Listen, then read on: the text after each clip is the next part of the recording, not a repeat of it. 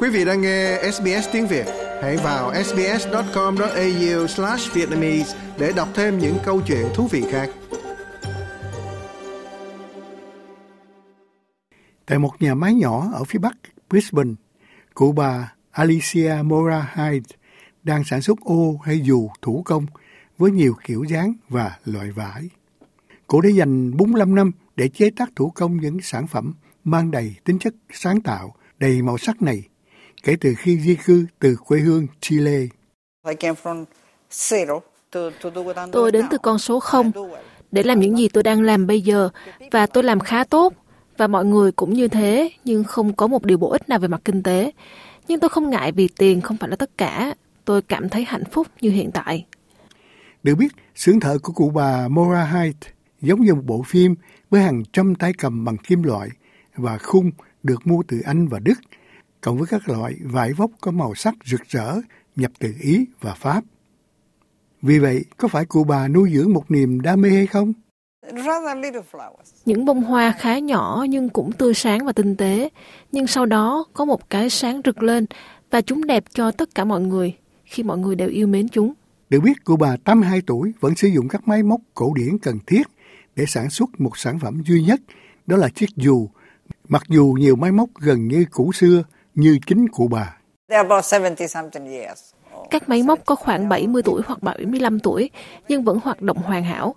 Tuy nhiên, chúng rất già, chúng đến từ châu Âu, hoặc tôi nghĩ chủ yếu hơn là ở Đức và Áo. Được biết, xưởng chế tạo chứa tới tám nghìn chiếc ô riêng lẻ. Trong những năm qua, cụ đã mài dũa quy trình sản xuất thành một tác phẩm nghệ thuật, nhưng nói rằng mỗi tác phẩm là một lao động của tình yêu, cần có thời gian và sự tập trung. Trước hết bạn phải cắt chúng, sau đó bạn may phần vải của chiếc dù, rồi đặt lên phần trên của chiếc dù và bạn buộc vào khung. Đó là rất nhiều việc phải làm.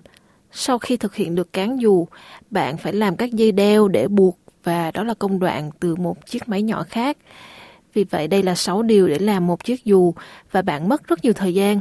Được biết, cụ bà là một trong những nhà thiết kế ô dù cuối cùng còn lại có ở Úc, nếu không muốn nói là trên thế giới, và là một trong số ít phụ nữ được đào tạo để làm ô từ đầu đến cuối. Là một chủ sở hữu cũng như là một nhà điều hành duy nhất, cụ bà nói rằng tuổi tác khiến việc sản xuất trở nên khó khăn hơn. Mắt tôi bị mờ đi một cách đáng buồn. Mắt trái của tôi vốn đã rất nhỏ, điều mà tôi chưa bao giờ nghĩ rằng tôi đã cố gắng, vì tôi chỉ có thể uống cong khi cần khá dễ dàng. Bây giờ tôi gặp khó khăn khi sử dụng chiếc máy khoan lỗ nhỏ cho dù. Cụ bà cho biết đã trải qua rất nhiều khó khăn. Sau khi lớn lên trong một trang trại ở miền nam Chile, là một trong mười một đứa con trong gia đình, đã bỏ nhà đi năm mười bảy tuổi. Tôi bỏ đi vì có nhiều tham vọng hơn, tôi nghĩ là vậy. Tôi không muốn ở lại trang trại vì không có tương lai ở đó. Về mặt pháp lý, tôi không được phép rời đi cho đến khi tôi hai mươi mốt tuổi. Nhưng tôi không phải chờ. Tôi không bao giờ tuân theo các quy tắc, dù ngay cả bây giờ. Cho nên tôi bỏ trốn, không mang theo đồng xu nào cả. Điều đó dẫn đến chuyện giúp việc không lương, sống một gia đình ở Temuco, Chile, nhưng vẫn tiếp tục mơ ước hoàn thành việc học và một cuộc sống tốt hơn. Tham vọng của tôi là theo đuổi cho đến khi hoàn thành và học luật, rồi không có gì xảy ra. Tôi không thể vào đại học vì không bao giờ đạt hơn ba trăm hai mươi điểm và tôi cần sáu trăm. Vì vậy tôi đã từ bỏ ý tưởng đó và đã nói rằng tốt hơn tôi sẽ đến Mỹ. Nhưng có một người phụ nữ đã nói rất dễ đi Úc, và lần này tôi đi mà thậm chí còn không biết có nước Úc trên cõi đời này nữa. Sau khi làm việc trong một cửa hàng để tiết kiệm đủ tiền mua vé, vào năm một nghìn chín trăm bốn mươi mốt, cuối cùng bà đã bắt đầu cuộc hành trình của mình, vốn luôn nghĩ rằng cuộc sống là phải nỗ lực và làm việc chăm chỉ. Đối với tôi, chúng tôi lên chiếc máy bay này, một điều mà tôi chưa bao giờ nghe nói đến. Tôi biết về chiếc máy bay, nhưng tôi chưa bao giờ ở trong một chiếc máy bay lớn như thế này. Sau đó chúng tôi đến Tahiti, đó là một điều mới lạ khác, rồi từ đó chúng tôi bay đến Úc. Đến Sydney ở tuổi hai mươi chín, giống như nhiều người mới đến với tiếng Anh hạn chế, bà đã khám phá ra những thách thức mới. Tôi không cảm thấy hạnh phúc ở Úc khi bạn không nói được ngôn ngữ và họ nói chuyện với mình, bạn cảm thấy mình thật ngu ngốc. Sau đó tôi quyết định sẽ trở lại Chile. Để làm được điều này, tôi lại không thể tiết kiệm được tiền. Chẳng bao lâu sau, cuộc sống của bà đã thay đổi mà chính bà không bao giờ có thể hình dung được, nhờ một người quen khuyên nên nộp đơn xin việc. Một gia đình tìm người bảo mẫu cho hai đứa con nhỏ. Tôi nói đừng suy nghĩ kỹ, hãy đưa tôi đến đó. Tôi đến gia đình này và sau đó tôi nhận được công việc bảo mẫu. Vì vậy cuộc sống bắt đầu trở nên tốt hơn một chút, vì khi có trẻ em chung quanh và cuộc sống thật tươi đẹp. Tuy nhiên, cuộc đời hóa ra còn nhiều chuyện khác hơn thế nữa. Chủ nhân của bà cũng là một nhà thiết kế ô dù bậc thầy, vốn là người sau đó đã dạy nghề. Năm một nghìn chín trăm bảy mươi bảy, bà cuối cùng đã giành được một vị trí cố định, đó là làm ô dù bằng tay. Ông ấy thậm chí còn làm một chiếc dù cho bà mẹ của nữ hoàng mà tôi đã có bức tranh. Ông ấy đã đóng cửa doanh nghiệp vào năm tám mươi ba, tôi nghĩ là như vậy. Chúng tôi đã mua lại các hàng hóa rồi dự trữ trong nhà của chúng tôi, vì đó là một ngôi nhà lớn. Sau khi mua lại công việc kinh doanh và đổi tên thành Mora Ira Umbrellas, bà chuyển hoạt động đến Brisbane vào năm hai nghìn không trăm lẻ hai. Bà thừa nhận thu nhập đã chậm lại trong thị trường ô dù tràn ngập hàng nhập cảng với giá rẻ hơn. Oh, it's been... No profit, definitely no. This is a hobby.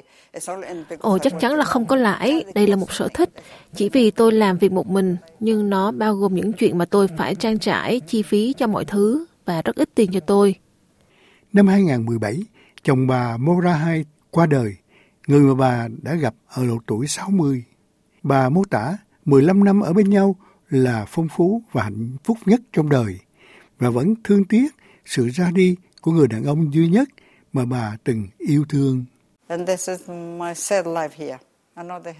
Sống buồn tẻ của tôi ở đây, tôi không phải là một người hạnh phúc trong vấn đề này, bởi vì tôi chỉ có một mình.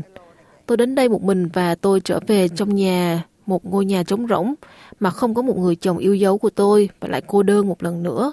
Với tuổi hạt ngày càng cao, cụ bà Mora-Hyde nói rằng chỉ còn là vấn đề thời gian trước khi phải đóng cửa hàng với công việc kinh doanh yêu quý của mình. Tôi không muốn, nhưng tôi phải làm. Không bao giờ nghĩ đến chuyện nghỉ hưu, nhưng tôi phải đến lúc đó. Đây là điều không phải là lựa chọn của tôi. Cuối cùng tôi phải làm, không phải bây giờ cũng không phải bất cứ lúc nào sớm hơn. Mặc dù vậy, cụ bà hy vọng ai đó sẽ mua lại doanh nghiệp chế tạo ô dù và tiếp tục tạo ra những sáng tạo đầy màu sắc mà cụ bà rất tự hào khi đặt tên mình cho sản phẩm. Tôi muốn cái tên hiệu, chiếc dù và niềm đam mê tiếp tục. Dù điều này sẽ là một chuyện, nhưng thời gian không còn nhiều thì đây lại là vấn đề. Like, share, comment. Hãy đồng hành cùng ét bê ét tiếng Việt trên Facebook.